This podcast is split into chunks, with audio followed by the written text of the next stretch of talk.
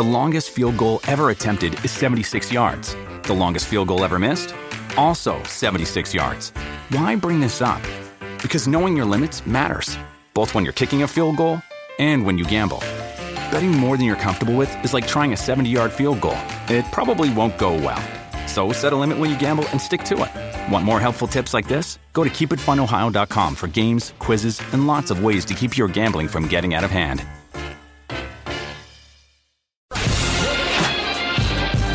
The Varsity Radio Saturday Morning Show, presented by the Nebraska Lottery. Strap yourselves in. Here are your hosts, Chris Schmidt. Y'all don't even know he was a virgin until he's 28, and now roll tide. And Mark Cranack. Time has come for someone to put his foot down. And that foot is me. Welcome to it. Weekend editions here. It's Hail Varsity Radio, presented by the Nebraska Lottery. Chris Schmidt, Mark Cranack. We are on location today at Woodland Hills Golf Course, the seventh annual Tee Off for Treasures Golf Tournament, uh, benefiting uh, Tyson's Treasure Chest, that foundation, and of course, uh, remembering a, a, special little boy and his battle with pediatric cancer, and the uh, the events that, that have gone on with Tyson's Treasure Chest and Tee Off for Treasures has been phenomenal. It's been uplifting, and we are just just so pleased to be uh, here this morning with Hail Varsity. Chris Schmidt, Mark Cranack. It's a gorgeous morning as we look out under the driving range. A little bit of wind, but it feels all right before triple digits invade. Cranack, good to see you. Uh, triple digits meaning your score today on the uh, course? Well, you know, we saw we saw Mr. DeChambeau doing the carry the one you know, bring the bring the remainder over. Uh, his math yesterday with uh, with old Bryson getting a, a ten on number 15 at the Memorial. Yep. Uh, I will probably be doing that. I, I have uh, plenty of, of, pencils ready with erasers to, to change that score, but it's going to be uh, an outstanding time here with Tee Off for Treasures, Tyson's Treasure Chest org. Jeremiah Sirles, uh, our favorite Husker, uh, coming up uh, in a little bit. Uh, JP from 96 Kicks has been a part of this uh, foundation and uh, awareness with Tyson's Treasure Chest for uh, so many years. So uh, JP will join us. Uh, the cast of characters in the 8 o'clock hour, Brandon Vogel from Hail Varsity, and then the Iron Horse, Gary Sharp. Just a good morning, and it's nice to, to be out of studio and on location and uh, just be here and, and talk a little football and, and tell folks about a great foundation in Tyson's treasure chest. Yeah, it's, I mean, and especially in these quote unquote uncertain times, mm-hmm. things like this have taken a hit. Yeah. You know, I mean, charity events, on and on. Um, but it's good that, you know, this is a something where you can be sort of socially responsible too. Yep. There's social distancing sort of built in because it's golf, which helps, right? Um, Especially if I'm your partner. I'm going one way. Yeah. Uh, your tee shot's probably going far and straight. Now, when they said socially, they weren't saying six six meters away, six feet. Uh, but yeah, so no, it's it's great to be a part of it, and, and it's a huh, gives you a little bit of hope, I guess. Mm-hmm. That hey, maybe there can be events Maybe there can be events in the fall. That that'd such be, as that'd be college nice. Football. Yeah, college football. And Elijah Herbel's back at our ESPN Lincoln studios, and we had a, chance to talk to a number of college football folks this week. Uh, we'll hear from Mitch Sherman and Phil Steele. His take on Nebraska for 2020. Jimmy Walden, Gentleman Jim, the old Iowa State and uh, Washington State head coach, and of course, uh, Gentleman Jim, a longtime assistant for Devaney uh, he has uh, got some thoughts on, on what the offense can become with uh, Matt Lubick's assistance. But let's start off with Gary Barnett. Had a chance to talk to the former Colorado coach and Northwestern coach. He does analysis work for the Buffs Network. And here is Coach Barnett on, on whether or not we actually get to play. I know it's a topic that keeps getting brought up. It is Groundhog Day with will we play, won't we play? But here's what Coach Barnett thinks. You know, Chris, I don't really think so. Um, I, I just, I just don't think there's any way that it works. Um, And I think I don't think anybody's telling us that. I, everybody has to hold out hope, and everybody's got to have Plan A, Plan B, and Plan C for this thing. But I really do believe that it's it's it's going to be spring football, and it's going to be played in the spring, and it's going to be televised, and we're going to make the most of it. Um, I don't. I certainly. Yeah, I say that with 97% certainty, but I'm I'm like everybody else. I'm in the, that three percent I'm holding on to, and hoping it there's some way it can work. But I just don't see how the numbers can work. I mean, alone in the Pac-12, you've got both Arizona schools, all four uh, California schools um, are probably there's no way they're going to play.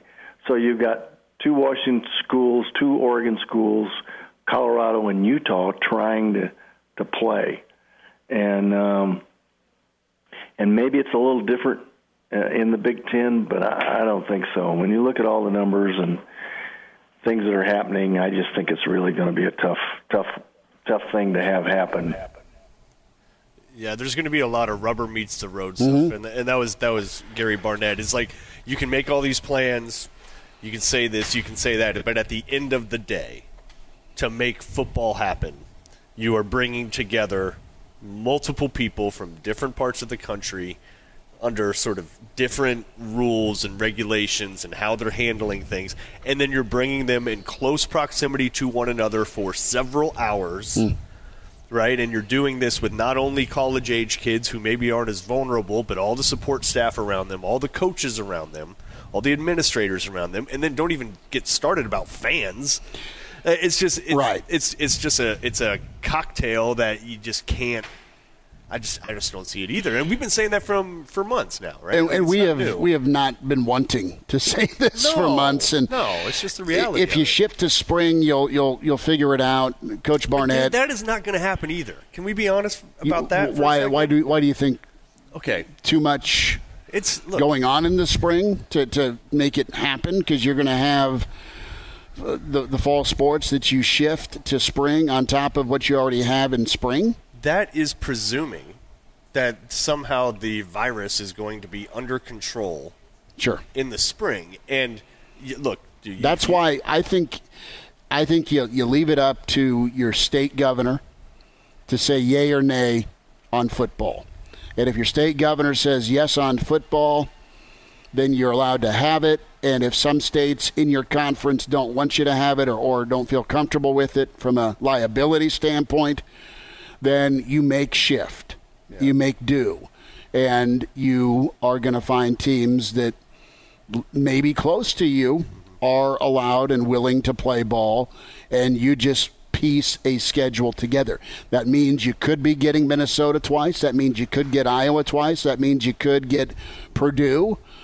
And that means maybe you, you, you take on a Kansas or an Iowa State. let's think about what happens. Nebraska's in a different spot yeah, than the state of Florida. Nebraska's in a different far. spot than Arizona. so far. But I'm saying if, if Yeah. Jim Harbaugh is not Yeah. wrong in his take on saying, look, if, if we push things back to spring, who's to say we'll by delaying we'll, we'll, we'll get a result if, if it's safe and, and we don't know if it's safe, but if, if medical experts say, all right, let's give it a shot for at least the opening game mm-hmm. among some teams, better to, to, to run with it with the yes than, than wait and hope to get a yes. I, yeah. Look, We haven't even got into the economics, oh. I mean, well, but, but listen though, coming out of the spring is what you're coming out of the winter, Mm-hmm. and look, you can. There, there have been. There's been a lot of differing information out there ever since Mm-hmm. this thing started. But the one thing that I think has been consistent from the medical community is don't expect a vaccine any sooner than 18 months. Okay, They- I mean that's just been pretty standard, and and most of them have said, and even that's pushing it because vaccines take years, mm-hmm. right? The other thing that people have said, that medical experts have said, that I think has been kind of unanimous, is the winter's not going to be good. Why? Because the flu is going to show up then too. So you're not only going to have the flu, you're also going to have this COVID crap, mm-hmm. which means there are going to be a lot of people with respiratory issues. There's going to be a lot of problems with you know contagious you know, contagious viruses, and then coming straight out of that, Hmm. we're going to go into spring football. Come on. Well, the the other Like, that's part not happening either. the other part of this, I was Like- talking to some folks that have have played college ball and and deal with professional sports, and from an 18 to 22 year old standpoint, Uh-huh. that wear and tear on on a, in a on a college kid's body to to stack.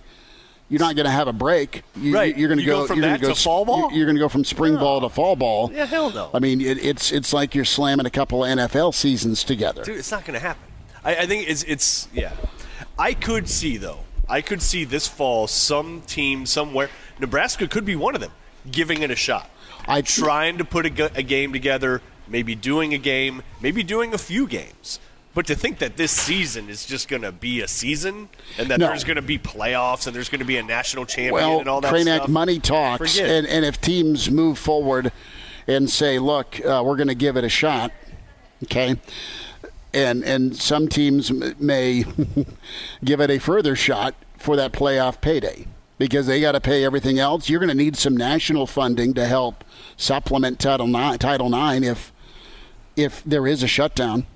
yeah, I mean, it, it, it's it's a monster domino here, but no, and I think I think. Nebraska is one of those schools though that are going to keep their pedal down to try and give it a shot. I think the I think SEC, I think the ACC, and I think the the Big Twelve are all making phone calls to one another. This is just speculation. Yeah. But from a regional standpoint, they're trying to work out some things to get some games in. I mean, Ed Orgeron is going off this morning uh, on on the fact that they need to play football. In his beautiful Cookie Monster voice. Yeah, Let's talk look, some. Dude, it's a lo- it's such a loaded topic. It it's just and well, and the it's thing it's, is, is it's there are- tiresome, but it, it's necessary to hit on. Well, and there are powers that be above and outside of the football apparatus that could render decisions. Sure, it's their call. Right. That that's not even. It's their call. To football people. right. So. oh That's Mark Cranack, Chris Schmidt. We're here on uh, location for the seventh annual tee off for Treasures, Tyson's Treasure Chest Foundation. And uh, it's uh, an annual tournament here to uh, raise awareness for pediatric uh, cancer. And uh, Tyson, a special young man. Uh, that made connections with uh, the Nebraska football program and Tyson's family, so loving. Uh, their mission is to put happiness back into the hands of children fighting cancer and illness.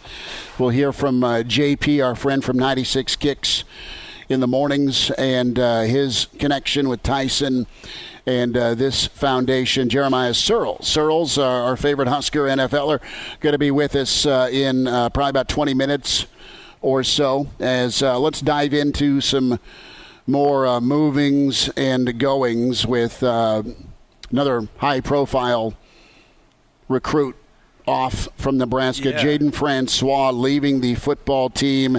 Henry Gray also has left the team. Obviously, that's not new news, but those are two really high-profile gets for Coach Fisher out of Florida. Definitely. And I look at the the fact that you've had a couple of defections.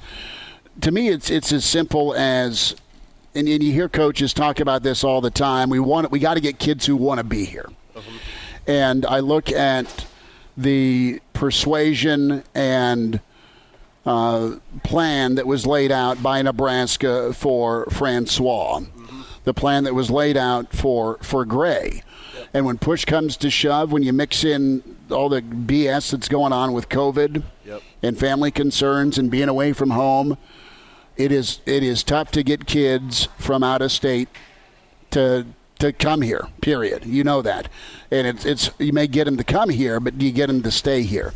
This isn't the first time that Nebraska is going to get a high-profile kid from from Florida or from California or from Texas, uh, and it's not gonna, it's not the last time Nebraska is going to have a kid leave.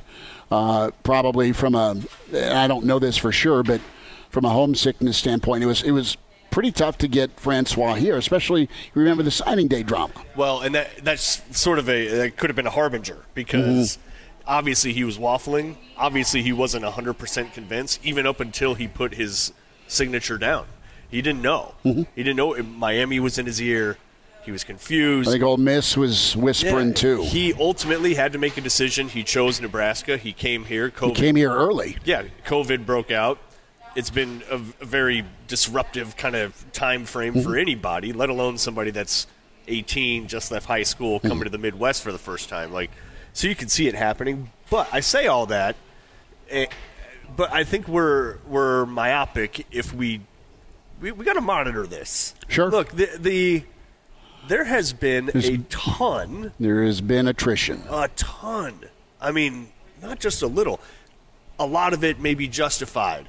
May- Maybe it's just part of the overall process Mm-hmm. of cleaning house, bringing in your guys. At the same time, These that- are some of their guys. right. At, at the same time that the transfer portal era has been coming alive too. So there's a couple of forces at work, but I, I would I would venture to say that there have been few programs that have had as much of a revolving door as Nebraska over the past few years.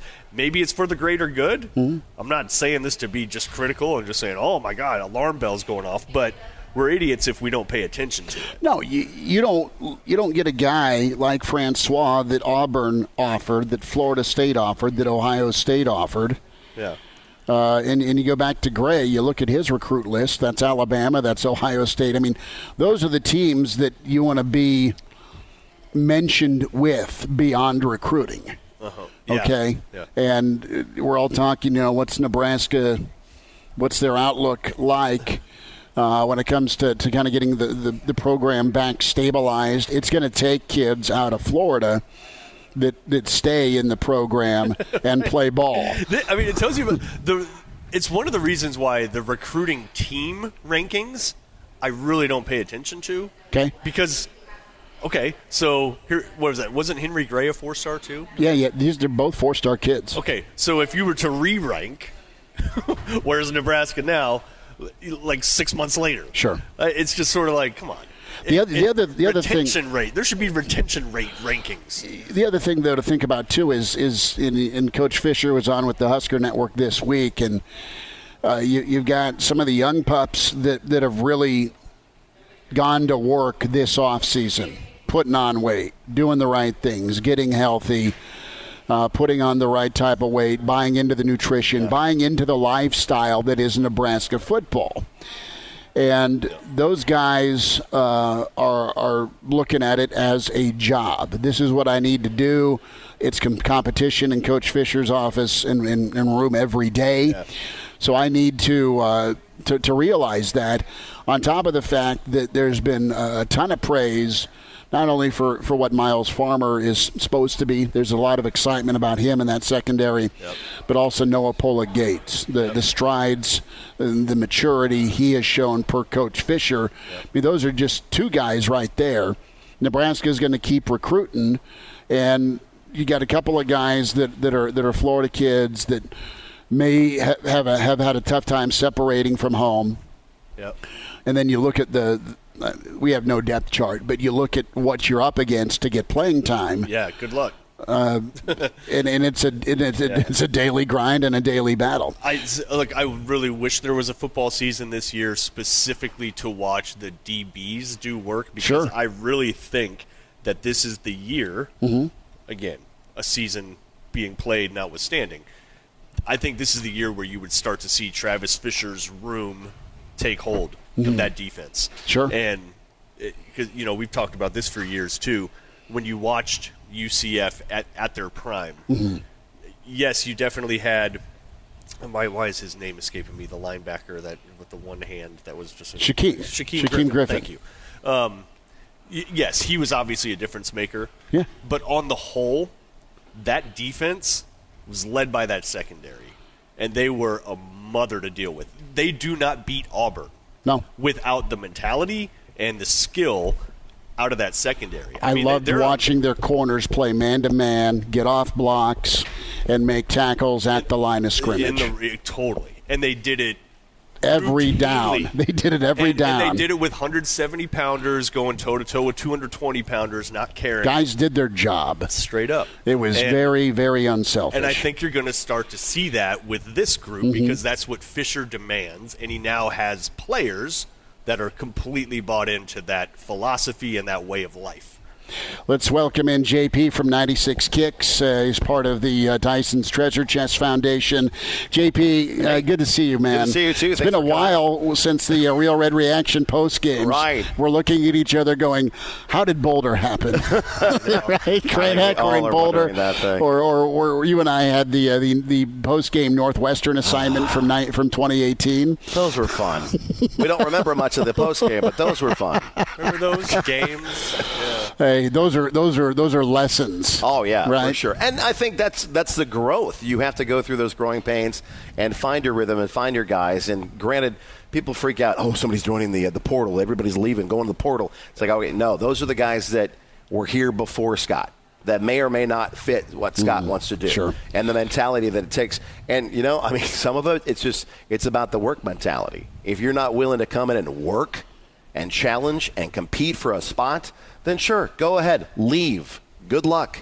We, we, we wish you the best, but I'd rather have somebody here who's going to fight tooth and nail to make the team than fight tooth and nail to keep that job every game. It's it's a mentality and it's a lifestyle. We were Oh, kind of touching on. It's not for everyone. That's right. It's not I'm serious. That slogan, That's the best that slogan, out, isn't it? really fits Nebraska well in everything. Uh-huh. Yeah, especially football. I mean, really, like you have to sort of be a football dork to play here. Under It's Frost, true. like you I do. mean- You have to be ready to commit your life to the thing. It's all right. because you have to. I mean, what? What time do those guys get up every day? And they're in Well, if they're in trouble, they're getting up with Damian Jackson about 2 in the morning and working out in the, the stadium. Yeah. So. See what I'm saying?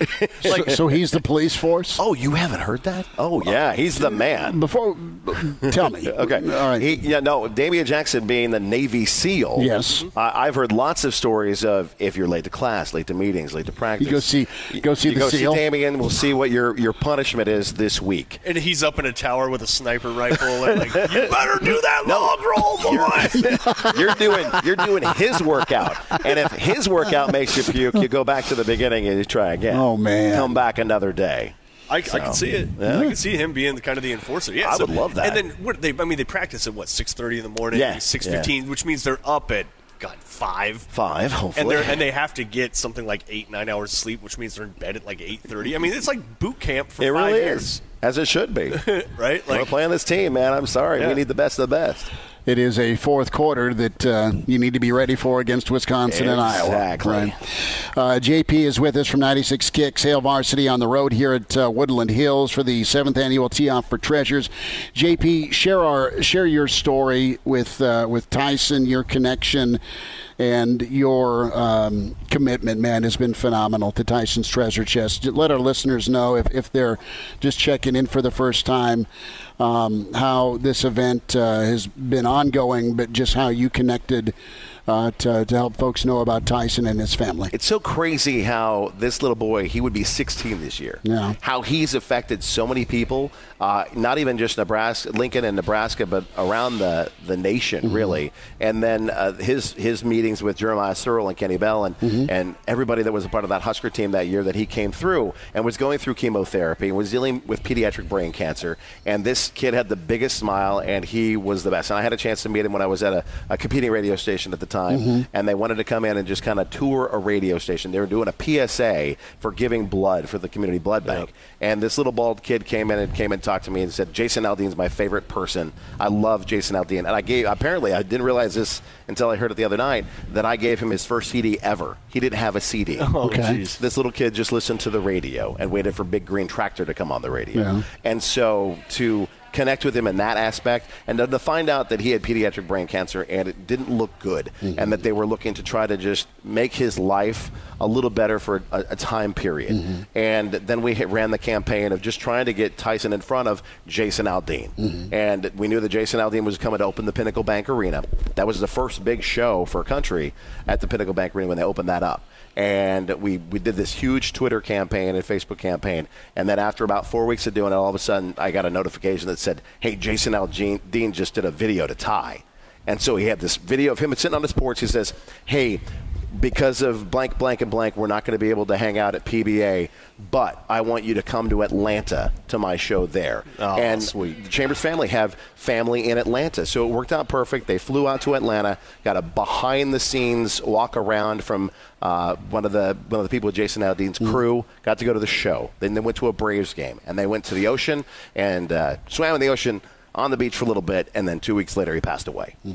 so with that, you don't want the story to end, and Yeah. so we created um, the Tyson Treasure Chest Foundation. And what we the concept was to put a treasure chest on each floor at Children's Hospital in Omaha. And in that, we would fundraise to put toys in there, blankets, books. Now it's it's uh, it's tablets for Yeah, them to be able to do stuff, video games. All those things have, have expanded over the seven years that we've done this. And now there's a treasure chest on every floor in Children's Ho- Hospital in Omaha. And before COVID hit, we were looking to expand beyond that. Sure. Because we have, thanks to Jeremiah Sirles and his family, the Husker alumni family, the NFL family is mm. now wanted to be a part of this. And so we're looking, hopefully next year, we'll be able to make some announcements and, and add to beyond just Children's Hospital Omaha. How about Children's Hospital Colorado, Minnesota? We're just adding on and hoping to do that is the next step in this fundraiser. And the golf event is a big part of that. you know, you, and but you're just hitting on something that foundations and charities are dealing with all over the nation, Right. right? Well, that all of us are dealing with Yeah, right now. for It's any like kind of an You event. said when COVID hit, Yeah. right, and so that disrupts everything. So in the meantime, what can people do to support this cause? which is it's great. We we we as a group got together and said, "Hey, are we going to be able to do this golf event or not?" And then we thought, you know what? Because th- golf has been like the only activity you've Been you able can to sneak do. out and- really, whether it be adults yeah. or families or friends, Yep. this is a thing where social distancing comes into play when you're playing golf. Yeah. And so we said, you know what? We haven't we've seen charity events left and right dropping off, Yep. and we said, you know what? We're going to stay strong. We're going to go to Woodland Hills. We know that there are people going to keep things clean. We know there are people that are going to do their job. We're going to do our part. We've changed things up a little bit. It's less crowded and less loud in the uh, the banquet hall where you guys are at. Yep. Everybody's out there at their carts gathering their things, and so we made the adjustments to COVID, and we're continuing to do that. The golf event sold out in 13 days. That's awesome. We, we didn't we didn't think we are going to sell it out in two months, and we sold out in 13 days. And so we're just blessed to have the people that wanted to be a part of this and continue that tradition of seven years of doing it. Uh, and so if if you want to be a part of it, like pretty much by Sunday or Monday, there will be a link for next year's golf event, so you can get signed up into early bird stuff there. Otherwise, if you'd like to donate, Tyson'sTreasureChest.org is the website, or Facebook and Twitter by the same name. Go on there. Any kind of donation is going to help keep this going. Well, and, and last thought here, JP from 96 Kicks is with us, and we're talking uh, Tyson's Treasure Chest and uh, Tee Off for Treasures, the seventh annual. Tyson and his family were so thoughtful.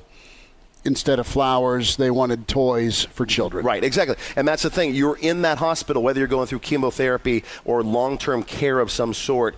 There wasn't a lot. It was the nurses that mm-hmm. were the ones that were buying toys for these kids, just so they had something to do, Yeah. or a blanket to comfort them. Because you're in that hospital, it's it's sterile, it's pretty much empty, except for maybe a family member, maybe a mom or dad, if that. Yep. And you're in there for a long period of time. What can we do to make that easier for you? And so a stuffed animal, a blanket, a toy. And we, we would we used to be like, ah, could we do new and used toys? It's like, no, it's better to do the monetary thing because then we can give this the hospital a gift card and they can go in and say, hey, Shelby, what do you want? Sure. What do you want to, to entertain you, to keep you busy, to keep you comforted here? And they go buy it. And then they've got it for her. And that's the way it works. Yep. Yep. Well, Yep. so thoughtful and very powerful. JP, man, you're awesome. Hey, Thanks for what you're you're, awesome. doing. I appreciate both you guys coming out and doing this again. Well, I think Krenak and I were trying to do the math. It's DeChambeau math, where we're carrying the one, right? Just a, a, a preview, perhaps, Right, of the course a little later for me. But we're uh, we're like, I think this is the third time we've done this. Yeah. Uh, last year, uh, Jay uh, had uh, the little man the come baby into the came world. along. Yeah. Oliver showed up in the middle of the dang thing. Yeah, and we're um, we're yeah. I mean, this time of year, a lot of it. I mean, we're we're coming back. or We're heading to media days, right in Chicago. Well, we didn't know if Brent Qualley was going to be able to be here because they were thinking of calling him down to Houston. Yeah. And then all of a sudden he's like, "Nope, I'll be there." We're Koala we're Bear's here to swing away. Yes, exactly. The Nice. big man will be here. So He will probably be the biggest human being here. Oh, by far. I would between him and Jeremiah, but Jeremiah slimmed down because he's on the Peloton all the time. I know. I mean, it, it changes He's things. just- he's crushing that peloton. Exactly. He's looking like a tight end now. Right. Like, okay. Big old tight end. We'll take it. Sirles. Yeah. I'm, I'm open, coach. Throw it to me in the Throw end zone. That is uh, JP from 96 Kicks. And again, Tyson'sTreasureChest.org. You want to donate, you want to find out more information, you want to get signed up for next year's Mm-hmm. Tee Off for Treasures, log on and do that. We got to take time out. JP, you rock, brother. thank you, sir. so Appreciate much. it. Appreciate you guys All both. right. Mark Cranax here, Chris Schmidt. Uh, we're here for the uh, Tee Off for Treasures. Hail Varsity Weekend continues, presented by the Nebraska Lottery.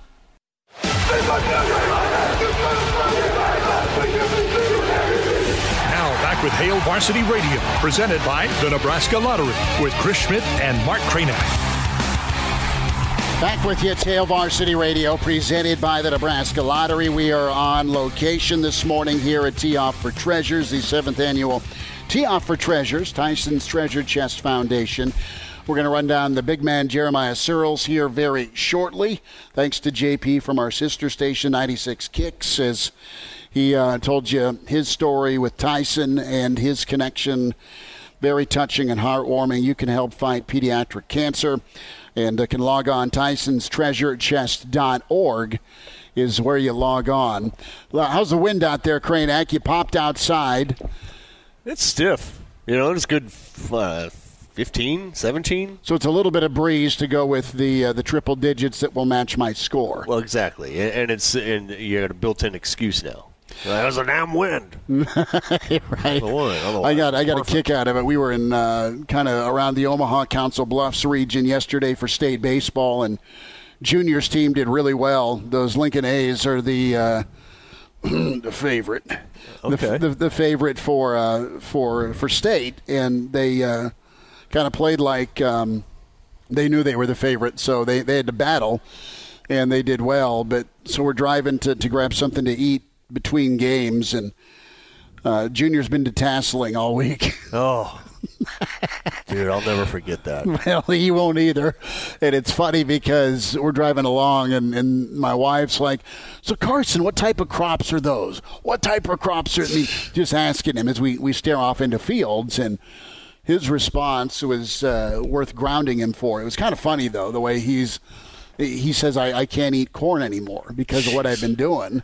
What time does he get up for that? Uh, he's up uh, about the same time I am in the Four mornings. thirty. Uh, yeah, he's he's on he's on a bus by a quarter to five. Oh. between York and Seward. And then just wearing a trash bag, trudging through. Well, he's got he's got like a, a seed hat. Okay, that's pretty cool, and then he's got a long sleeve it, and he's snagged my wireless, and he's but he's he's working hard, man. He's doing well. Yeah. I'm proud of him. Yeah.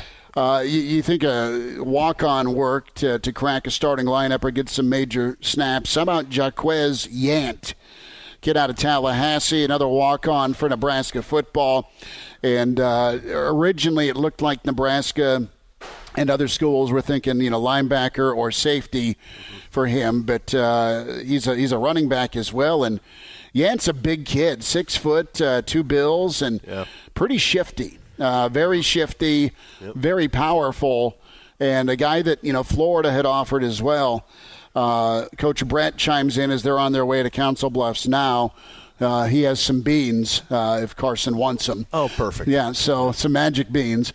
But no, uh, a nice get for Nebraska. And uh, again, another kid out of Florida uh, with the, the COVID situation. You know, there was some, some questions about Yant's uh, eligibility, but Exactly. Nebraska stayed in on him, and uh, you'll take another kid that uh, played at a high level of ball down in Tallahassee. Yeah, from what I understand, he he had trouble qualifying, and so didn't have your classic offers. Mhm. At least at the time of, of signing, they're they're just you know schools just Mhm. stayed away. But because of different changes with COVID and qualifications, he lo and behold did qualify, and they're getting him to walk on. And it's the second player, third player, Yeah. because you got the kid from Iowa also, who's scholarship sort of worthy and was on scholarship at Iowa. He's coming to Nebraska. You got the same another kid from Colorado State, same deal, uh, and then now you get this guy also. So I mean, Nebraska's creative, if nothing else, about how they fill out their roster. But uh, this guy seems, you know, some of his film, he's playing some quarterback.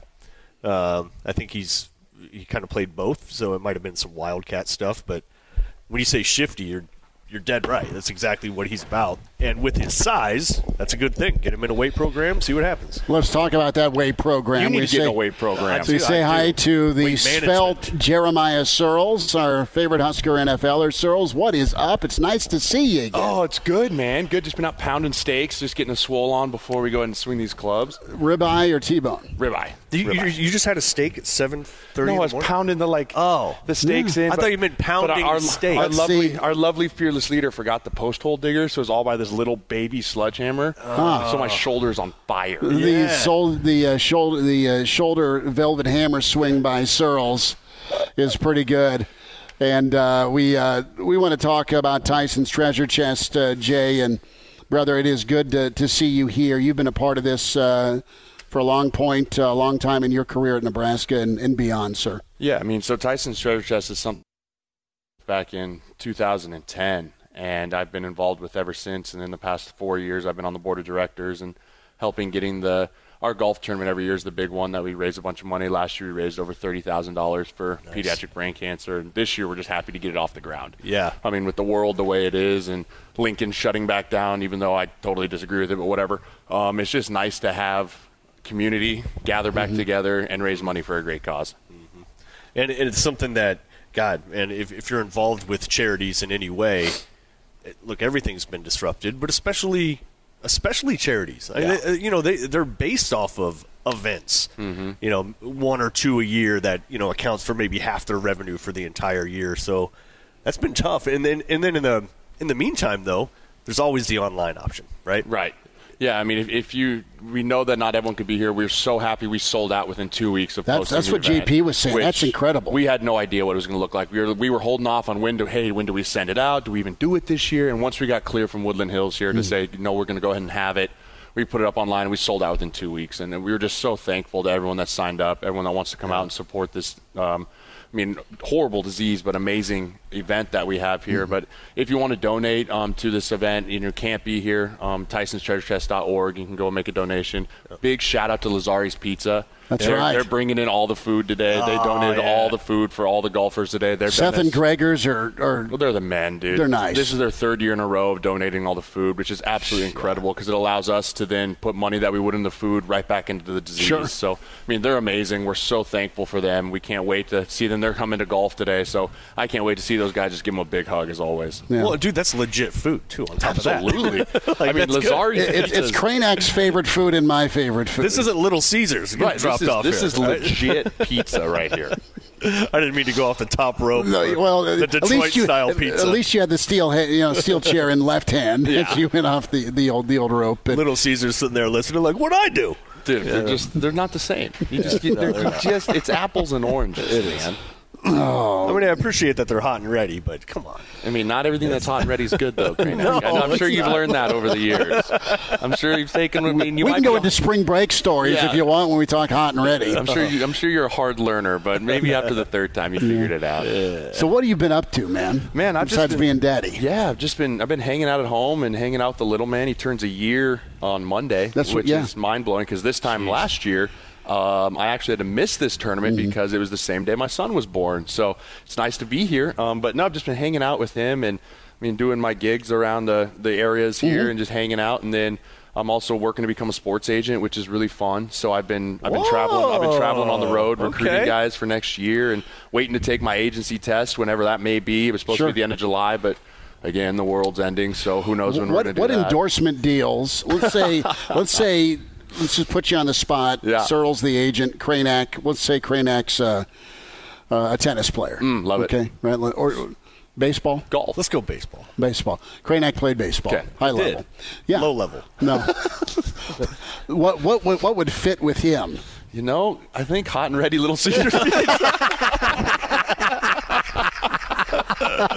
Bring it in full circle. Oh. I'll be sitting there like pan pan. pizza, pizza. There we go. There we go. You go. have to have it across your jersey too. Yeah, yeah, yeah, yeah. And then on the back it says hot and ready. The, we'll just call we'll just call him the sauce. A triangle slice of pizza over my belly. It gets skewed and stretched. It's like, damn it. Oh my god! We need to find another pitch man. Maybe put it in a spot that won't skew and stretch. Kranak, this is Sirles. Yeah, your agent. This isn't going to work. We're gonna have to we're gonna have to rebrand your entire mm-hmm. image. there. pretty Put it on his right sleeve. I think that's the only. Yeah. Yeah. Oh my goodness. So, are you is, is when you go into being a sports agent? Yeah. Are you open to all sports, or are you going to No, like no, specialize I mean, in football? It'll, Like, it'll just be football for me, Yeah. at least for right now. So I'm joining my I'm joining who was my agent. Um, he was my agent for seven years. Amazing individual. Chris Giddings is his name. One West Sports out of Montana. Okay. And so myself, another partner that just retired out of the league, is also going to join Hmm. him, and we're both just awaiting to take the test to get our certifications. Um, but it's it's been really fun um, getting Yeah. to travel around and sit in meetings that I sat in as I interviewed agents to go into the league and get to sell my pitch as to why I think I could be better than some of those guys. And I mean, the big obvious reason is I played. Yeah. Right. I mean, there's there's there's like six agents that out of there's like two to one NFL players to agents. So like there's a ton of agents. Wow.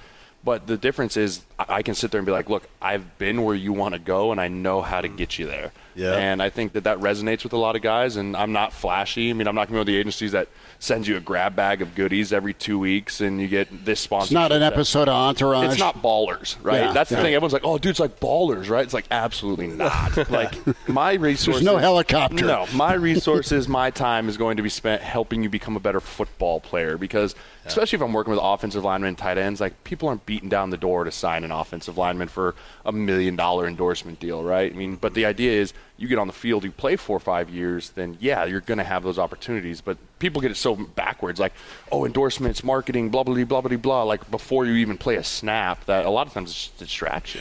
Interested to get, to get your take here as you look at the Cowboys Mm-hmm. and the Dak Prescott saga Mm. and the 31 to 38 million that was negotiated. Yeah. And, and Jerry Jones spends money on everybody. Mm-hmm. He, he's not cheap, and they've built a pretty good team. Uh, and they did not come to terms. I'm interested, uh, on top of being the quarterback for that team, you know, America's team, the Cowboys. Yeah, well, I know. Point is, is there there's endorsement, oceans of money to be the quarterback for the Dallas Cowboys from an endorsement side, on top of your normal. Well, I'm Jerry Jones, and I'm going to pay my quarterback crazy money, not Mahomes money, but Yeah. not far off. I mean, I don't know. Has he deserved that kind of money? I mean, he, his numbers are all right. I mean, but he Yeah. he's not Mahomes. No. I mean, I don't even know if I say he's a top ten quarterback in the league. No, we we, uh, Yeah. we did this exercise, and there's about eight or nine guys Yeah. I take in front of him. Uh, a guy he's a that, product of a system, Yeah. in my opinion. Well, He's a good player. he's a he's solid, good, and, and he's a fourth round guy Yeah. that is done well. But he's had a great offensive line. He's had a phenomenal running back. He's had a tremendous defense. Mm. And when he didn't have that help around him, they they weren't necessarily a, a playoff team. Uh, He's got the I- I- best offensive line in football He, too. he does, and and I'm wondering, all right, if you if if there's a short extension for Deshaun Watson, he wants the heck out of Houston potentially, Why wouldn't you? right? So if I'm Jerry, I just I walk away and I I go Deshaun Watson hunting next year. Yeah, I think if you're Jerry Jones, And maybe that's just crazy. Is it? I, Though? I, I move on. I, mean, move on. I think this year, I, my guess is so. Jerry sat back this year and let the pandemonium and the mayhem of what quarterback free agency was this year. Right? I mean, it was chaos. So sit back, see what happens, see what the field looks like, see, in the next year, if Dak has a great year, great. Pay him. Mm-hmm. If he goes and poops the bed, be like, I told you so, right? Like, Jerry Jones is not in the wrong here. I mean, I, I really think he made the right decision as a GM. And he tried. And he tried. But, with, I mean, you got to think, Dak's probably asking for ungodly numbers, right? He is. It takes two to tangle, whatever. I mean, you saw who was that the other day? Uh, I think Anthony Harris from the Vikings was tweeting about like it takes two to make a deal, or maybe Justin Simmons Mm-hmm. from the Broncos. But I mean, if you're that far off that you can't come terms on two million, three million, it's probably more like I want. Who 40. turns down thirty one point eight? someone that thinks they're worth forty?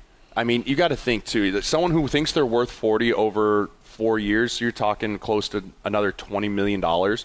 like you're probably going to turn that down if that's truly what you think you're worth and you think you could get that in the open market. I don't know if he's worth that. Now he goes out and lights the world on fire, someone will pay it to him. I don't know if it'll be the Cowboys or I don't know who it might be, but someone will pay him that if he has the year he might have. Real quick, Yeah. you, you played with a guy and you're close with, with Cousins. Yeah. And Cousins gets slammed a lot nationally. You know how truly good he is. Mm-hmm. And he makes it look either routine or easy by just kind of managing and then making some plays. And he's a guy I look at when with that quarterback market at the time from Washington to, to Minnesota. Um, kind of go into to, to that that that target, that that uh, bullseye that's on a guy's back like that, where does it affect a guy that, that is a getting that much money and b that much criticism I mean- for for going to NFC Championship games? Yeah, I mean, I think that when you get paid that kind of money, it's Super Bowl or bust. I mean, there's really no, there's no other option. I mean, you could go to the NFC Championship every single year for your entire length of your career, and Which is awesome, but- unbelievable, right? But it's just like, well, you didn't win it, so that contract wasn't worth it. I mean, the second you pay someone, I mean, if Mahomes doesn't win MVP or another Super Bowl under this deal, it He will needs- be looked at needs a couple as a Super waste Bowls. of money, right? That's what it'll be looked at as. But the second people don't understand, once you pay quarterbacks these money, your team starts dissipating. You got a two-year window before that contract really starts tolling into the cap. I mean, look what happened to Minnesota this year. Everson Griffen gone, Linval Joseph gone, Stefon Diggs gone. I mean, you, you just you go right down the line. Xavier Rhodes gone. I mean, these are Pro Bowl. They're the Seahawks defense. Yes, I'm telling you. Yeah, post Russell You payday. can only if you pay your if you pay your quarterback more than 12 percent of your cap you're going to start seeing teams have to start get rid of guys because you cannot afford good players. So you have a two-year window, which is what the Vikings had, and then they had to sell their soul to Kirk Cousins again, good, bad, or indifferent, in order just to have cap room to sign guys this year. And and so when you have the target on your back, you're looked at as the villain for no other reason than you got paid a bunch of money. Because from the outside world, you're looked at, you demanded all this, and now our team is crap. It's like, well, no, I might have deserved this money. But at this point, it doesn't matter. I'm getting paid this because I deserve it, but the rest of the team has to suffer. So it's this weird conundrum. And Tom Brady made it look easy because his wife makes a gazillion dollars, so he don't care. He always took the family Yeah, discount. he take the family discount because he don't care. But a lot of these guys don't have Gisele sitting at home with two kids and a Victoria's Secret billion dollar catalog, right? It doesn't matter. It doesn't work like that. Yeah, jeez. Well, and you mentioned uh, Prescott, like, hey, why why does he think he's worth forty versus Yeah. thirty? That's part of the role of the agent too. Yeah, right. Because absolutely. I, I doubt it's Dak Prescott sitting there crunching the numbers, saying, "Well, I'm worth thirty-seven point six. Like, no, that's the agent kind of coming in saying you're worth forty.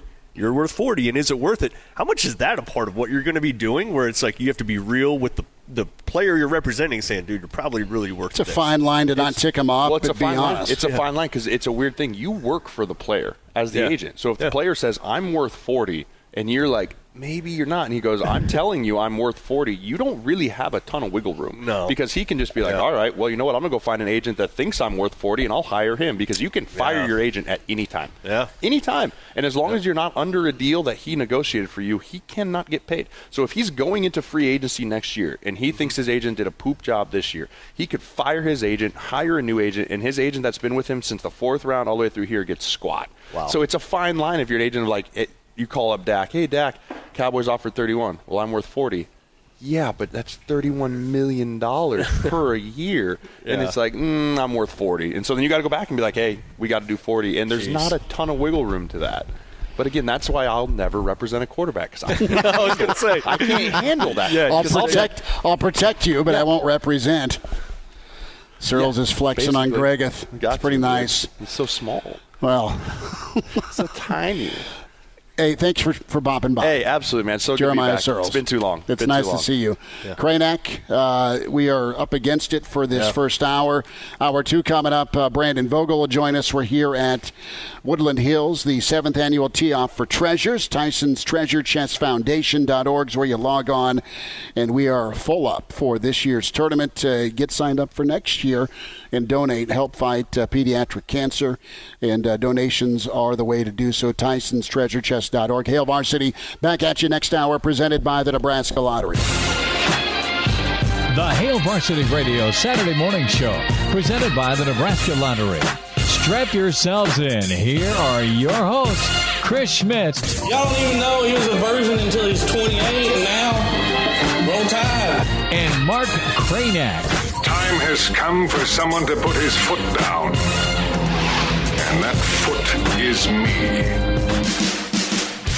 Thanks for hanging out. Back in, it's Hour 2 at Hail Varsity Radio, presented by the Nebraska Lottery. Chris Schmidt, Mark Kranak on location at Woodland Hills this morning for Tee Off for Treasures, the seventh annual golf tournament and fundraiser for Tyson's TreasureChest.org. Log on today and uh, get a donation in as uh, the uh, mission for Tyson's Treasure Chest put happiness back in the hands of children fighting cancer and illness. Good stuff from Jeremiah Sirles. Good stuff uh, from JP from our sister station 96 Kicks. We welcome in uh, managing editor and author with John Cook, Dream Like a Champion, and uh, phenomenal work with the Hail Varsity Yearbook. Brandon Vogel is with us at Brandon L. Vogel on Twitter. Vogues, uh, what's the uh, the wind force like? And temperature where you're at, brother. We're, we're already smoking out here. How are you? Doing well. Um, no no wind worries today, but real field temperature is supposed to be 97 by 11 a.m. So uh, that's suboptimal. I'm going to try and get a bike ride in before then, but other than that, I will be uh, inside. Vogues, I, I, what's the uh, the the attire for the bike ride, my friend? I mean, do you got a sleek looking helmet? Do you got a little spandex rocking, or is it just your uh, your Mark Grace jersey? um, yeah, definitely got to have the helmet. That's that's the essential piece. But I haven't gone the uh, full aged uh, MAMIL, as they are called, middle aged man in lycra. Um, but I, but I'm not I'm, I'm I'm I'm not afraid to to get there eventually. Um, but today's gonna be a little bit of off road biking, so just some shorts and a uh, a long sleeve shirt to try and uh, keep the sun away a little bit. Now, do you do Brandon? Do you do the the shorts that have the extra padding on the inside Hmm. so that you know it's comfortable? Yeah, that's that's pretty pretty essential too. Uh, next to the next to the helmet, kind of a piece that you got to have if you're going to go for a little while. Um, and I'm not I'm not some superhero here going on 100 mile bike rides, at least not yet. But uh, yes, there there's some uh, there are some padded shorts involved. Good. You just asked him what type of protection he was using. I'm concerned about it.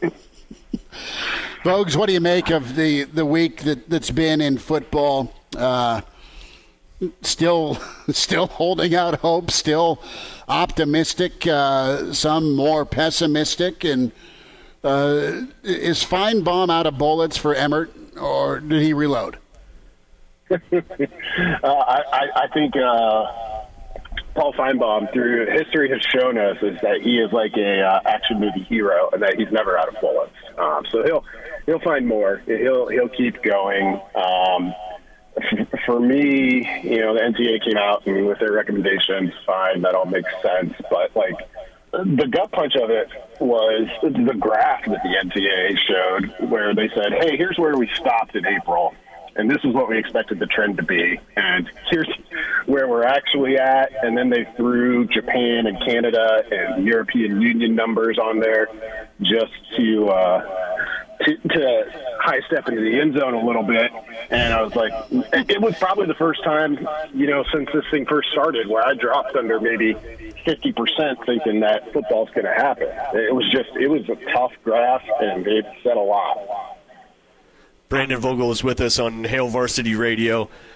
It is a lot, and you know, there's been some talk too of okay, if this season doesn't go off, we're we're going to move it to the spring, which I think Brandon is just as unlikely as playing a season in the fall. Where where do you stand on doing the entire football thing in the spring and then stacking that on top of another season the next fall? that's that's kind of the the bigger thing. I mean, there's also the idea of we don't know where we'll be at, so so more time buys you more time, which which is good, but. Who knows where things will be trending? Uh, you know, there's encouraging reports on vaccination. There's also reports that this virus continues to mutate. So it's it's all kind of. I mean, there's just nothing but uncertainty. And I think if if they get to that point, they'll certainly explore a spring season. But then you, it, it all kind of comes back to to the tricky definition of amateurism the NCAA is so closely hewn to, where okay, You can't play in the fall because COVID represents a real risk to the players. Maybe COVID's less of a risk, but then what's the risk of playing two football seasons in eight months? Um, that's real too, and it all kind of messes with the NCAA's definition that hey, these are just students who also happen to be the best 1,300 football players in the country. Um, so I don't think it's an easy path there either. Brandon Vogel is with us on Hail Varsity Radio. We're here at Woodland Hills for Tee Off for Treasures, the seventh annual golf tournament and fundraiser for Tyson's Treasure Chest.org. Good stuff from Jeremiah Sirles as he is part of it. Also, JP from our sister station 96 Kicks, a chance to, to raise awareness and help battle pediatric cancer. Uh, it is uh, an, just an awesome event, and um, we're thankful to, to be out here. We're excited to spend a few minutes with Brandon Vogel from HailVarsity.com and magazine. Vogues, I want to shift gears and, and, talk about more departures from Nebraska. Another Florida talent. Uh, this is Jaiden Francois, and another four-star secondary guy from Coach Fisher's room. Uh, no need for panic, but this is not a new story for Nebraska when it comes to attrition. What's your reaction to the loss of Francois? Yeah, it definitely hurts. I mean, he's the guy that they they wanted, um, as evidenced by the kind of degrees they went to to get him. Uh, and you pair it with Henry Gray, two four star DBs. It doesn't hurt Nebraska right away. Um, you know, they were able to to keep red shirts on a lot of the defensive backs in the 2019 class, and that's that's a still a really talented group. But at some point, you know, a year or two down the line, you're going to have to make up missing those two. Um, and that'll be something you have to address through recruiting or through the transfer portal. So it's it's tough in that regard. I I haven't seen, you know, I when the news came yesterday, I wondered, I was like, oh, is this kind of happening throughout the country where you have some of these guys who are more guys dropping off just because of kind of the upheaval nationwide uh, before they even get to their first season. And I haven't seen any sort of nationwide numbers on that, but I think that's probably pretty common. Um, but for Nebraska, attrition continues to, to be an issue. Um, it's, it's it's an issue beyond just what you'd expect in the uh, kind of coaching transition phase. Nebraska's out of that to a large degree, and it's it's still kind of losing guys. Um, it's it's something that to watch going forward. Can they mitigate that a little bit as you get deeper into this? Does that slow down? Because uh, so far it hasn't. You know, and it's, it's good you bring that up, and that's kind of what I was saying in the first hour too. Like we can't ignore this at this point, right? Like this is, and that's it's not being hypercritical. If you're saying, "Hey, what's going on here?" But in in sort of defense of what's happening there, you also have these two external trends happening right now. So yes, Nebraska has been attriting. That's probably not the right word, but it's been experiencing attrition more than most programs. But it's now the dawn of the transfer portal, so that's one kind of external factor, and then COVID on top of that. So it's isn't it a little tough to parse through whether or not this is a cultural or systemic issue at Nebraska, or more of a sign of the times? Where do you, where do you lean? Uh, yeah, with these with these in the 2020 class, I'll, I'll give them the benefit of the doubt. I mean, they stand out because, like, having kind of tabulated four-year rolling attrition rates for for a long time, you know, there's there's kind of a rhythm to it, right? Like, you don't lose a ton of your class those first two seasons. It usually takes that long before guys start dropping out. Um, here, you've got two that both qualified. In fact, both enrolled early um, and still left. And we know the Henry Gray thing had something to do with being closer to family in Florida and he found a place to play in Florida. Haven't heard that about Francois, but you kind of assume something like that might have been in play. Uh, so with this one, you can, for now, I think you can chalk that up to, hey, maybe it was just a strange time.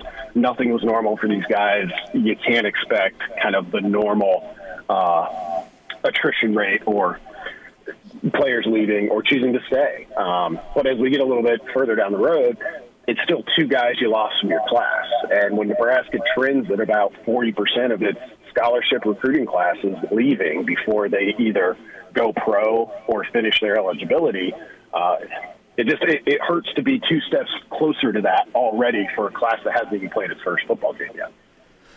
Brandon Vogel is with us on Hail Varsity Radio, and of course, we're talking about a position group that I think we've all been pretty high on ever since you know this new staff came to Central, or came uh, to Nebraska from Central Florida. Is you know you could not ignore the DBs when you were watching that version of UCF, and early returns pretty good right now for Travis Fisher.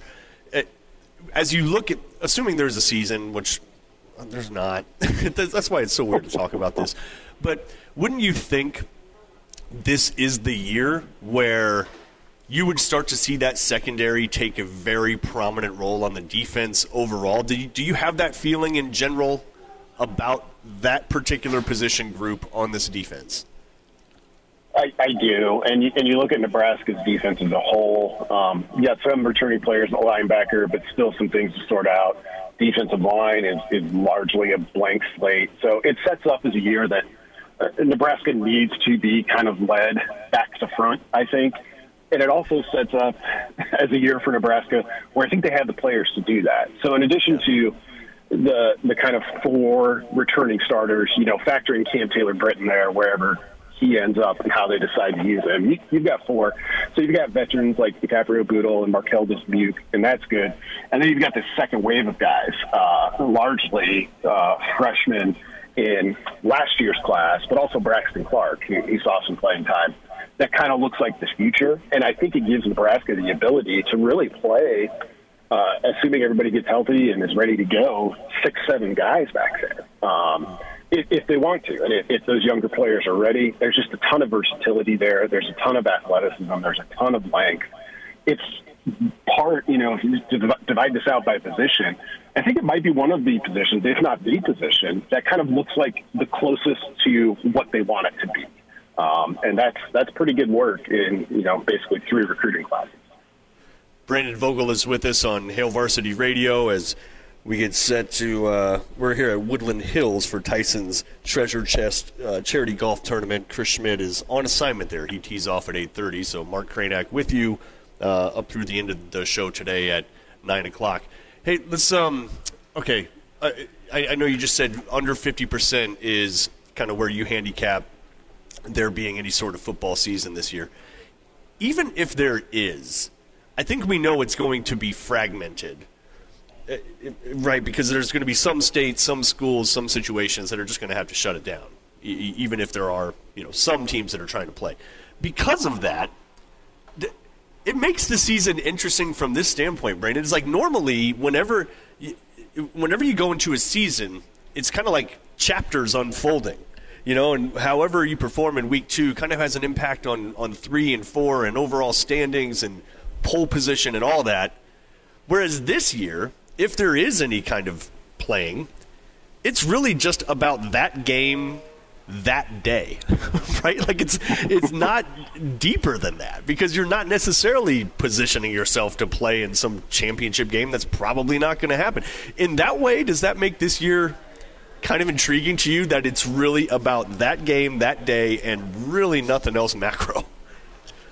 Yeah, it, it, it does appeal to me in a kind of, you know, historical sense. Like, it, it feels a lot like college football before widespread televised, televisation. Um, and that, you know, you just kind of played the teams around you and you, you hoped for a good year. And a lot of times that meant, like, winning the conference first and foremost you know, it, it, it's it's almost like an era, and I, I would be very surprised if there are bowl games, uh, of course, um, even if there is football. But where you had maybe four bowl games, and it was like, yeah, we had a great year. We went uh, eight one and one, and uh, won our conference, and didn't go to a bowl game. But it was like you just you, you won what you could, and you were as good as you could be. It, it kind of it's a little bit like the Ivy League, uh, ironically, because they're not playing this year, but. Ivy League's just off there and kind of does its own thing, and like the top prize is to win the conference. They don't let their teams go to the FCS playoffs, so the champion is usually plenty good enough to do so. It'll, it'll be a little bit of a throwback, and um, yeah, I wouldn't want it full time, but if we're talking about hey, let's have some sort of football, I could get behind it for a year for sure.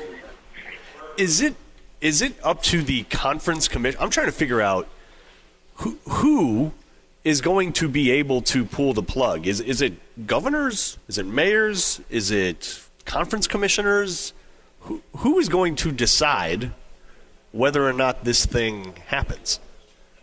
Yeah, I, I it's hard to tell with college football, which tells you a lot about about the sport itself. Um, but I, I think it's probably the conference commissioners if they've got kind of a tacit or explicit sign off from the state governors.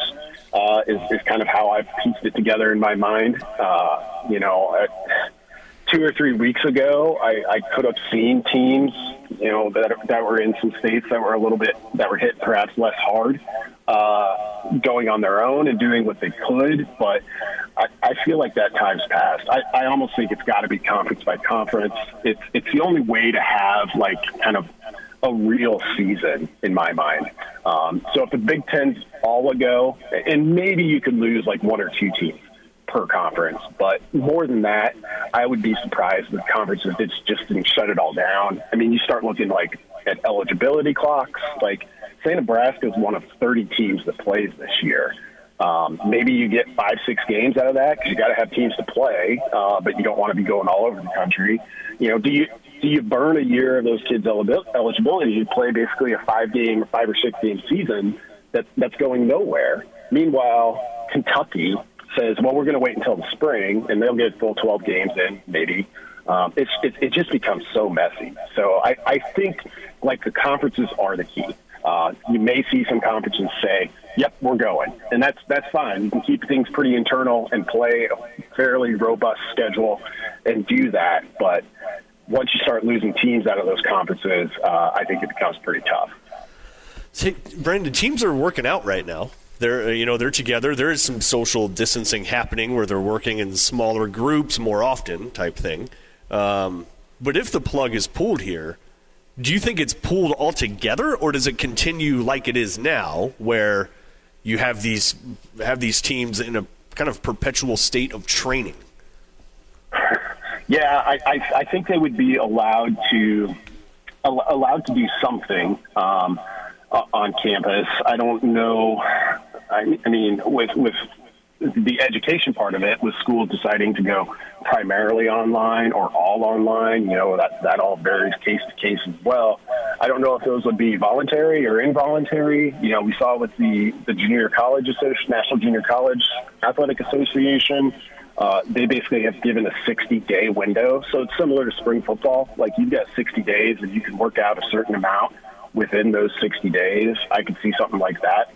Um, the Ivy League, I don't think they've put out a specific plan yet, but they are allowing teams to work out and, and practice to a degree in the fall, even though they're not playing. So, yeah, I think there'd be football workouts, uh, and it would be it would be strange because it would feel a little bit like you said, like perpetual workouts. If you're one of those Nebraska guys who who didn't leave or left but came back relatively quickly uh, back in the spring, and then you've gone through summer workouts, uh, and now the official workouts, and then just more workouts. Uh, it, it's going to become a grind.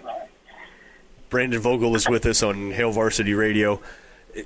And fans notwithstanding, I mean, even if there are some some some some games, it's just hard to imagine there will be you know any significant amount of fans in any stadium.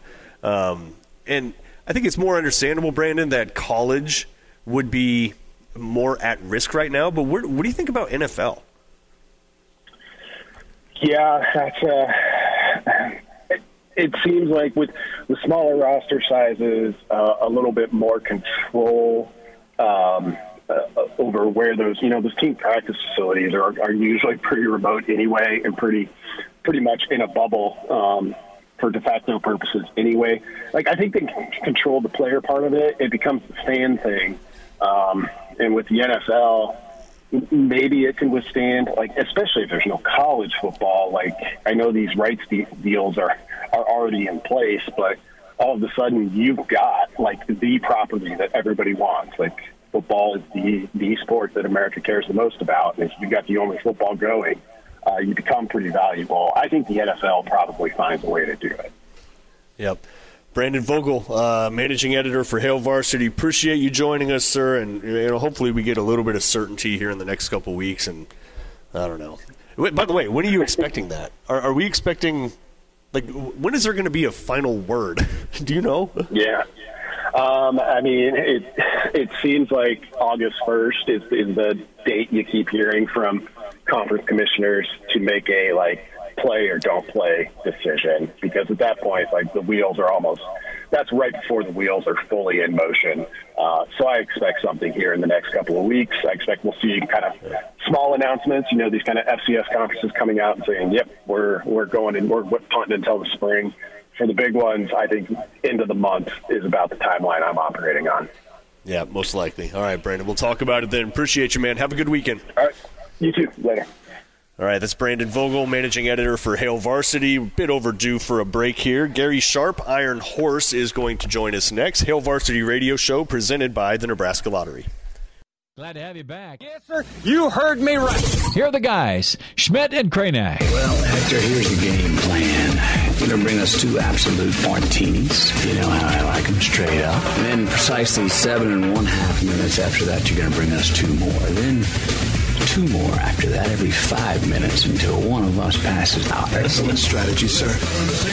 Weekend edition of the Hail Varsity Radio Show rolls on. Mark Kranak with you at Woodland Hills Golf Tournament. We are here for a fundraising event. It's the Tyson's Tre- Treasure Chest um, annual golf tournament.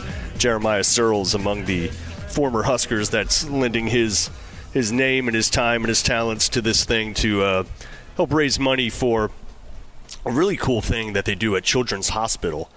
Um, and this is in, in memory of, of Tyson, who lost his battle to pediatric cancer um, a few years ago.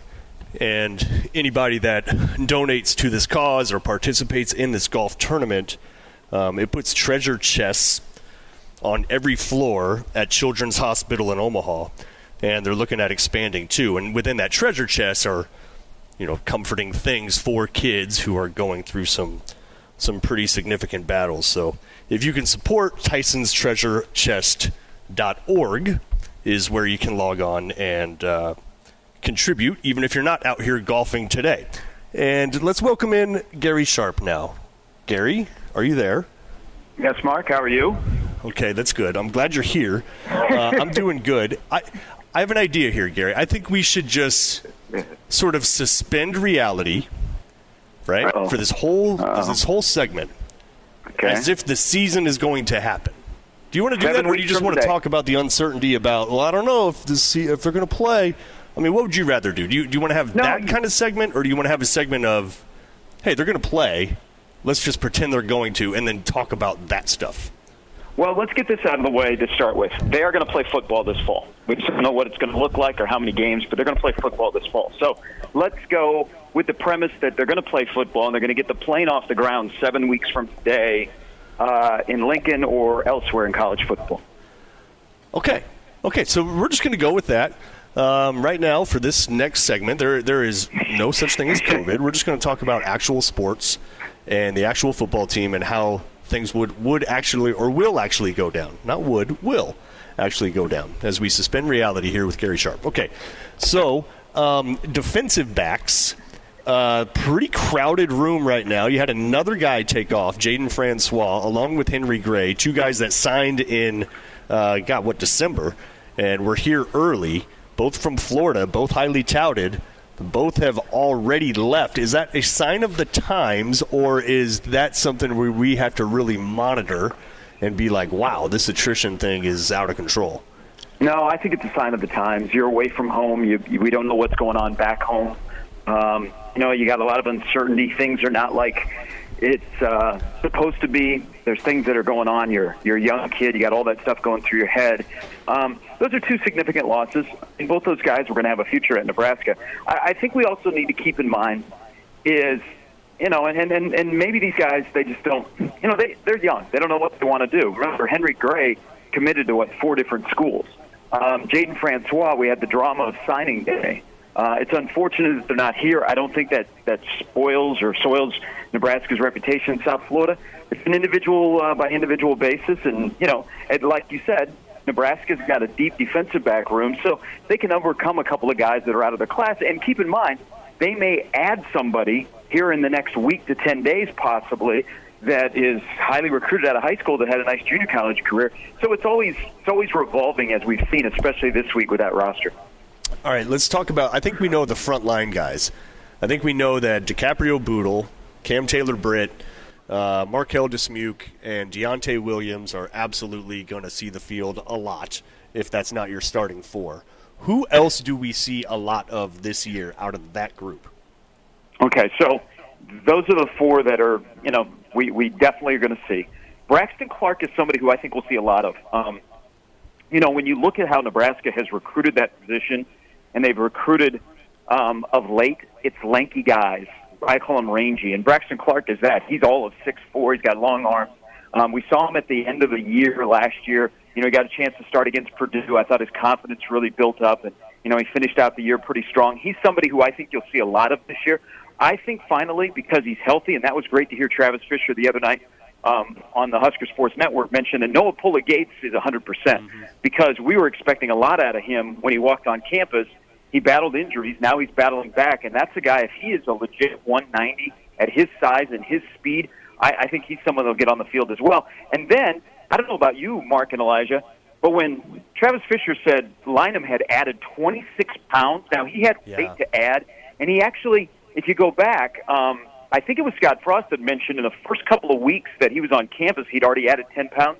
He's a guy to keep an eye on. So I, I don't have a, a fear of that group. I think that's one of the most mature, and it'll be one of those groups you don't spend a lot of time on when you're trying to break down the season. And I also think it goes right back to the top. Travis Fisher, Ryan Held, Greg Austin are three position coaches that get the benefit of the doubt in my book that, you know, regardless of the inexperience uh, or lack of depth of their position groups, they're going to get those guys coached up, have a full room like all three of them do right now. Gary Sharp is with us on Hail Varsity Radio as we talk about uh, the Nebraska football season as if it is just going to happen no matter what. We are not even going to entertain an interruption uh, because of COVID for this particular segment.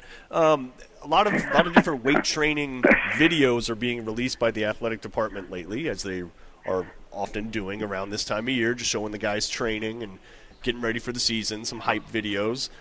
You take those with a grain of salt. I mean, these are all 18 to 22 year old kids that work out all the time, that get the best nutrition. So of course they look like they're super strong and awesome, and there's no way they could ever lose. But in particular, Cam Jurgens, uh, that dude's throwing some weight around. He looks like an absolute beast right now. What are you hearing about Cam and his development, the presumed starting center for Nebraska? Well, he, he's got a lot on his plate. Remember, he's also healthy. Um, this time, this time last year, he wasn't in the greatest of uh, shape. You know, he'd been battling an injury. Uh, I mean, he looks he looks like what I think he should look like at that position. And you know, he's got a little chip on his shoulder. People are still, even though the end was a lot better than the beginning, I think people are a little like, okay, let's see if he can repeat and that position can settle down.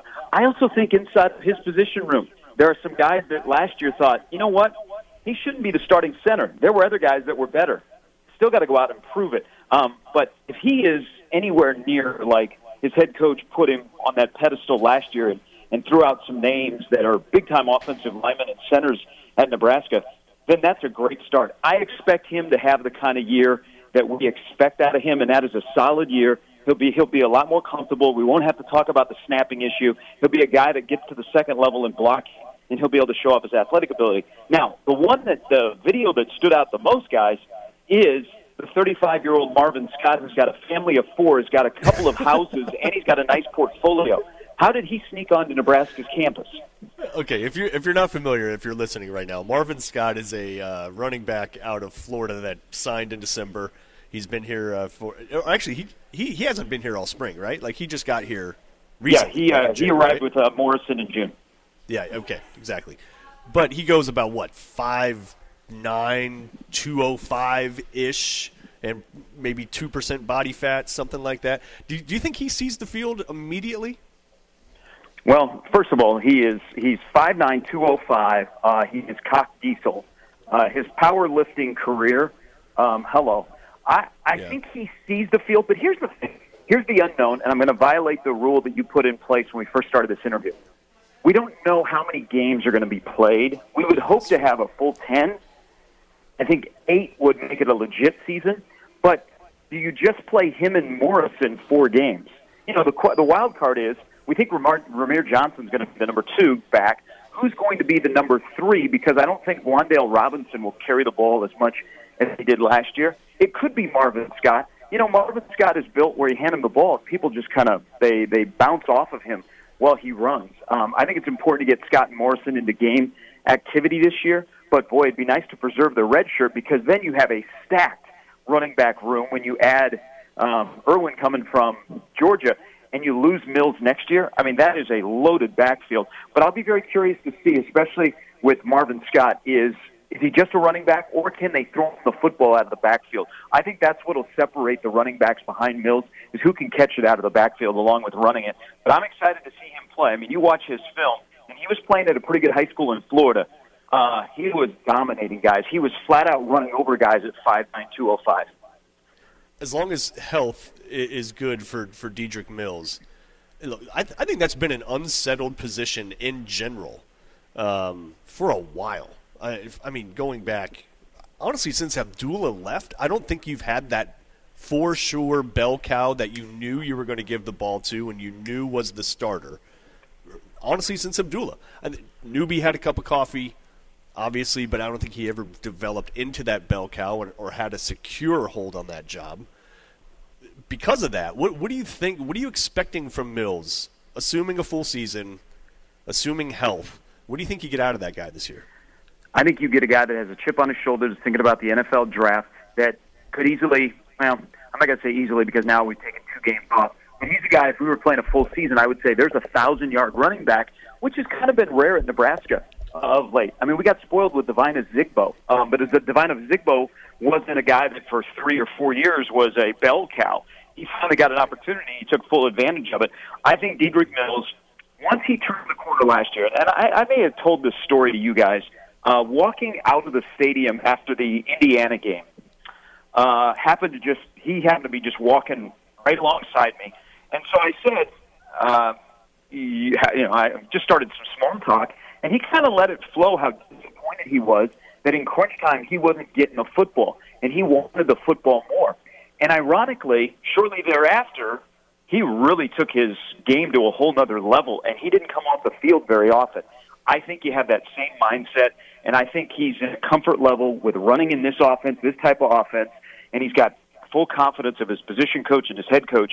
I think Dedrick Mills is set up for a big, big season. You know, guys, if you think about it, this offense, which last year, with all of the ups and downs on offense, they still were the 30th rushing team in the country. Mm-hmm. If they can get consistent play at quarterback and the wide receivers can develop and they can get some consistency, there's no reason why Nebraska can't possibly be inside of that top 20 as a rushing offense in college football this year.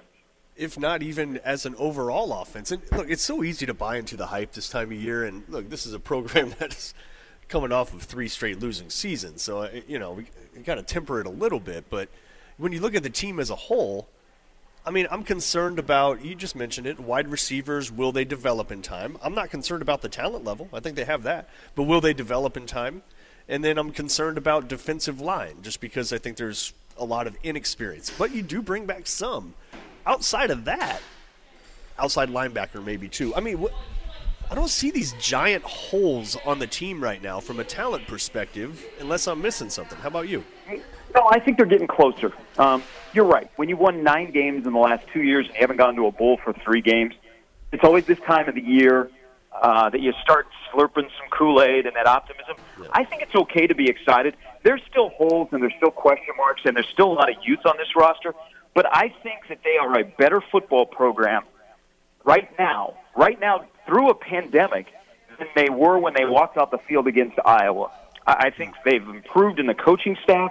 I think they've also added talent. They've added more competition, and I think that will make certain guys that are starters better because there is more competition. Now, my my biggest holdup is, and I'm waiting, and that's you know before I go, okay, this this program is definitely going in the right direction. Is what happens on Saturdays.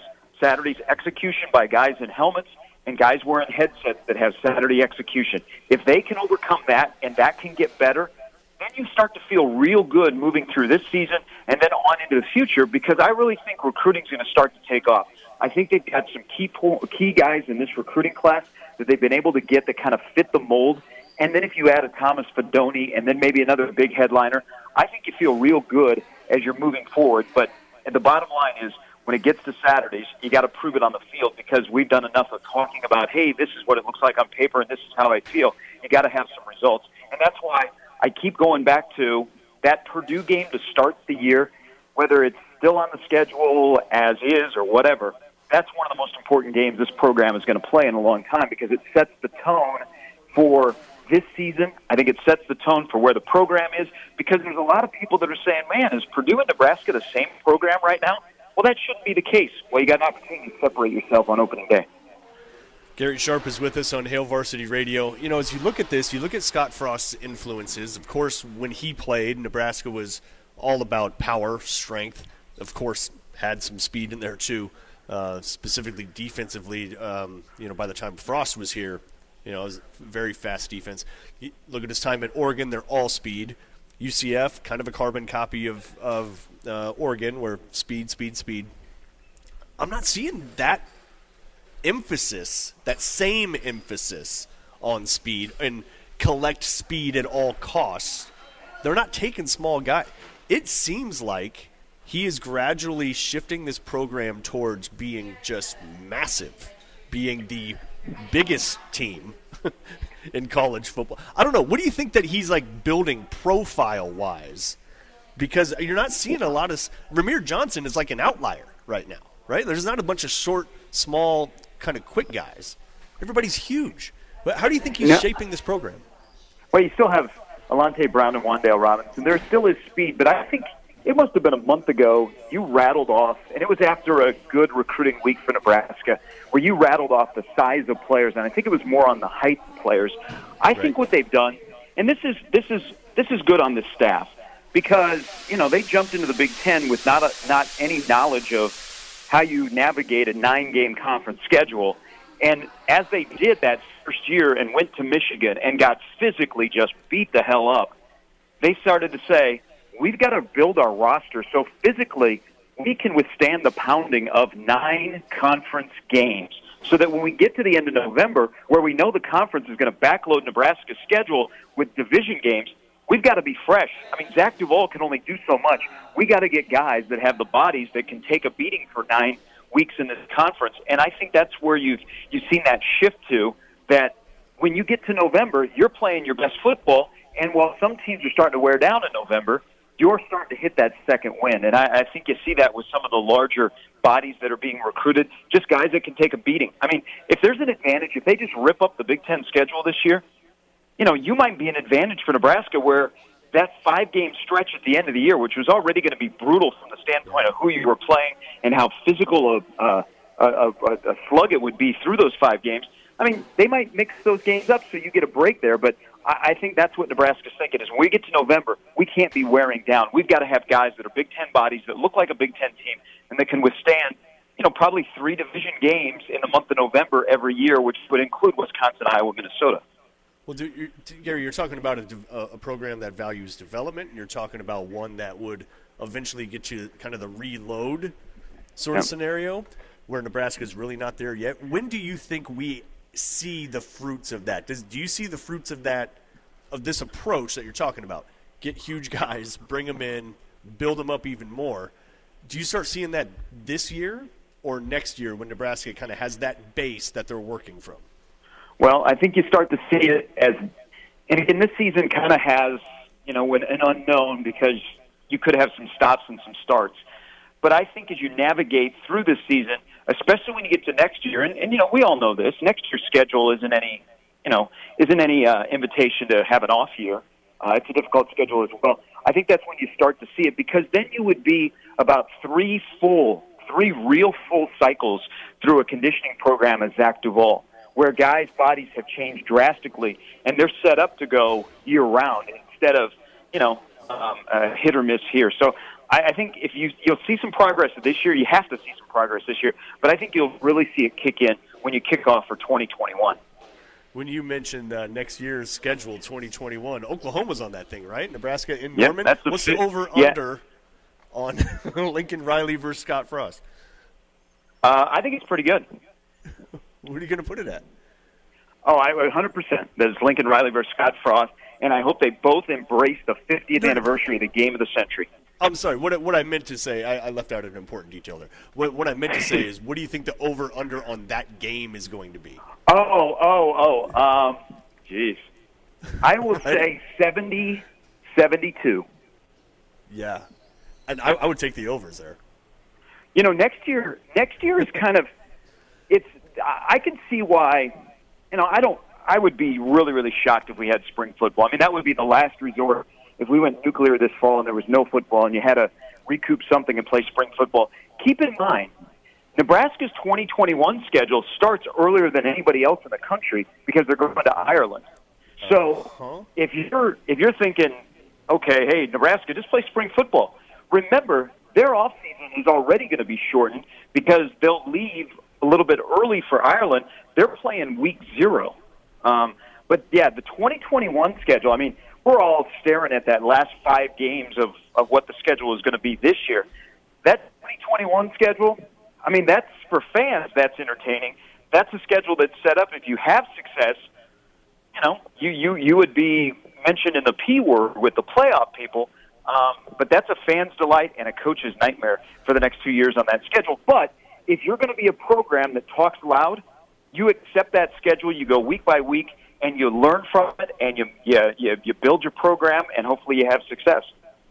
You know, uh, uh, you just mentioned it though, Gary. It's the triumphant return of the sport. Likely happens in Ireland next year. You know what? I know you said that. You know what? I don't want to say this was in April. You said, "Hey, did you know this could be the scenario where the next college football game actually is Nebraska, and they're going to play Illinois?" I'm telling you, they're going to play football this fall. They will find a way to play football. It be seven weeks from today. It might be nine weeks from today. But I truly believe that they will find a way to play football because as we look outside of, as we look around the country, we know that there are numerous states and numerous areas that are having cases that are skyrocketing. We know that this past week wasn't a great week for college football in the caretakers and what they were saying. But you know what? Who is really leading the charge is our college athletic programs that have their student athletes back on campus where cases are not skyrocketing. And if they did, these schools had a plan and their test results are a lot better than they were three, four weeks ago. And remember, we're now past a little bit of Fourth of July when things should really be going up. I think there's some positivity on our campuses. I think they're showing the way what it's like to be a teammate. Hopefully, other people follow suit. But I, I still believe that we will have football. Just don't know when. Will it be nine weeks from today? Will it be, you know, going into October? But the, the caretakers will find a way to play. It's just going to be a little bit odd where you have the Big Ten, Pac 12 playing conference only schedules. And I think the SEC, the ACC, and the Big 12, they form an alliance to schedule and possibly play 10 or 12 games that are not all conference games. All right, Gary, we're recording this, so if this turns out to be wrong, we're going to play this back and shame you in a couple weeks. But And I, and I will I will I will buy you I will take you to your favorite Irish pub if that is the next game that we see in college football between Nebraska and Illinois. see you in Dublin, brother. All right, Gary, appreciate your time this weekend, man. Hey, thanks, guys. All right, talk to Gary uh, next week. Hey, Elijah, sorry, man. I I'm just realizing that uh, I, are, are we hitting break now, or are we wrapping this thing? Yeah, up? this is the end of the show here. It's the end of the show. And I'm just realizing I'm just getting your text. You've been saying, "Hey, man, I got a question here," and I didn't even see those. You well, I was just you, you were killing it on the interview. I was just like, if you're running out of questions, like I'm, I'm here, but you, I think you had it handled. Well, I mean, I wanted to bring you in. Like, I had I known, had I had the phone like in the notifications thing right, like I would have loved to have co-hosted the show with you, but I just ignored you entirely, and I'm sorry. No, I, I had the show yesterday. Today was your moment to shine. That was all you. You did a great job. Yeah, and now we're now I'm probably ruining the clock. Are we? Uh, did I already ruin the clock? Oh, we probably need about here in like ten seconds. Okay, let's let's wrap it up then. Uh, Hail Varsity Radio Show presented by the Nebraska Lottery. Go to Tyson'sTreasureChest.org to support Tyson's Treasure Chest, where we're out here at Woodland Hills for the annual uh, golf tournament, raising money for a great cause for Brandon Vogel, for Chris Schmidt, for Elijah Herbal, and for um, uh, Gary Sharp. Mark Kranak saying so long, and we'll talk to you next Saturday.